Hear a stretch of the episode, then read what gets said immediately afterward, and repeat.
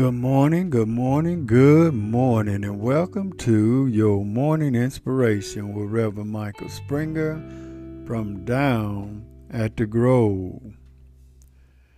Our morning scripture will come to us from the book of Mark, the 10th chapter, 47 through 52. And when he heard that it was Jesus of Nazareth, he began to cry out and say, Jesus, thou son of David, have mercy on me. And many charged him that he should hold his peace.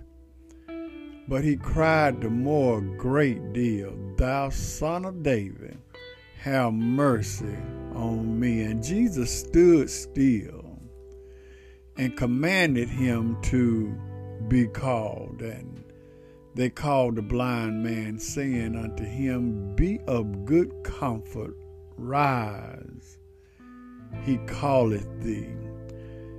And he, casting away his garments, rose and came to Jesus. And Jesus answered and said unto him, What wilt thou that I should do unto thee? The blind man said unto him, Lord, that I might receive my sight. And Jesus said unto him, Go thy way, thy faith has made thee whole. And immediately he received his sight and followed Jesus in the way. Open the eyes of my heart, Lord.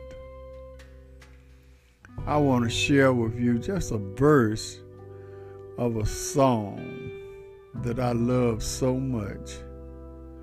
Open the eyes of my heart, Lord. Open the eyes of my heart. I want to see you. Yes, I want to see you.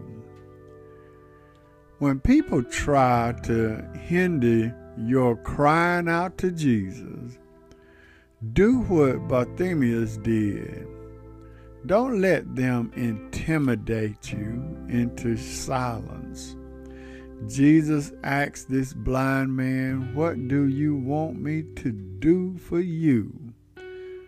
That's a question he's still asking each of us today. When he came upon this blind man sitting on the roadside begging, he heard Jesus of Nazareth was coming his way, and he began to shout, Jesus, son of David, have mercy on me. Jesus did not even touch him. He just spoke the word, and the blind man believed, and Jesus said, Your faith has made you whole. This blind man was a great example of how to exercise faith. All of us must have faith. The Bible says, without faith, it is impossible to please God. For anyone who comes to God must believe that He exists and that He is a rewarder of those who diligently, diligently seek Him.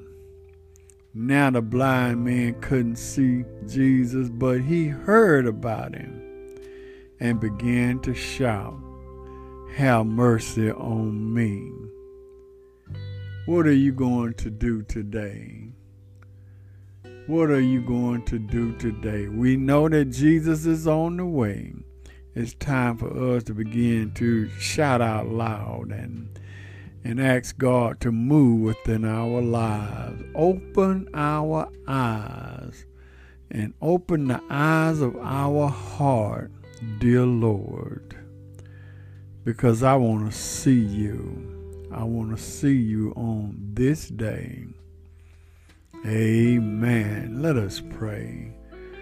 O gracious God, as we come before Thee, we come with bowed heads and humble hearts, thanking You, Lord, for what You have done for us in our lives. We thank You, Father, for moving ahead. We thank You for pushing us from behind. We thank You for standing side by side. We thank You, O God.